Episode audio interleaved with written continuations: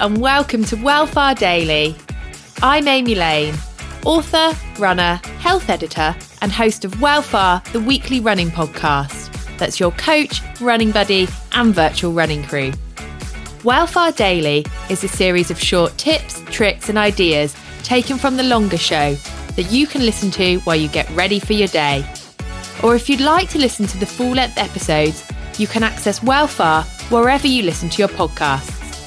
You'll find advice from the world's most insightful running experts, training tips, and inspirational stories to take the sting out of those long runs.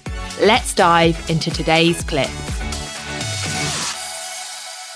For everyone listening in who is a runner and they have potentially signed up for a race, be it half marathon or a marathon, and they're like, actually, I now know I need to do gym work as part of my cross training. Do you have a kind of a guideline on how often they should be going in, or is it so individual you can't do that?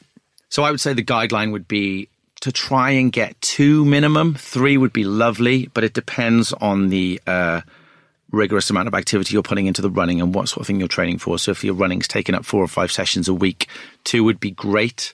One, you've got to get one resistance training in. You've got to be able to activate your glutes. There's got to be loads of glute activation. That's a big buzz sentence these days. You've got to activate the glutes. You've got to get the hip flexors firing. But then you don't have to be doing resistance training. You could focus on things like mobility because running destroys your mobility.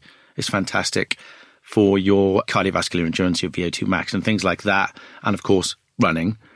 What I always try to do is think of yourself as nine different petrol tanks. So, nine different elements of fitness. So, say you've got strength, speed, endurance, coordination, balance, blah, blah, blah, blah. All the things. So, you need mostly endurance and cardiovascular capacity for running. That's the petrol tank you need fullest. So, if you work on that the most, that petrol tank is full.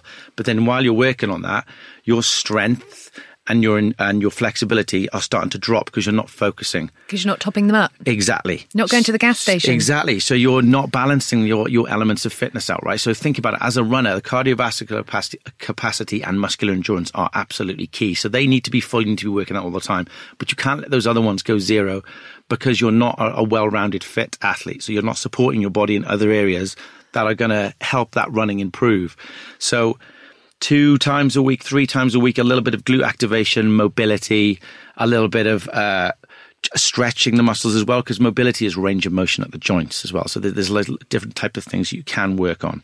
So the the short answer is two.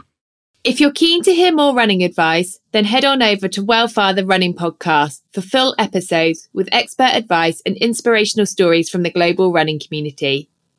Now have a lovely day and I'll catch you back here tomorrow for some more Well Far Daily.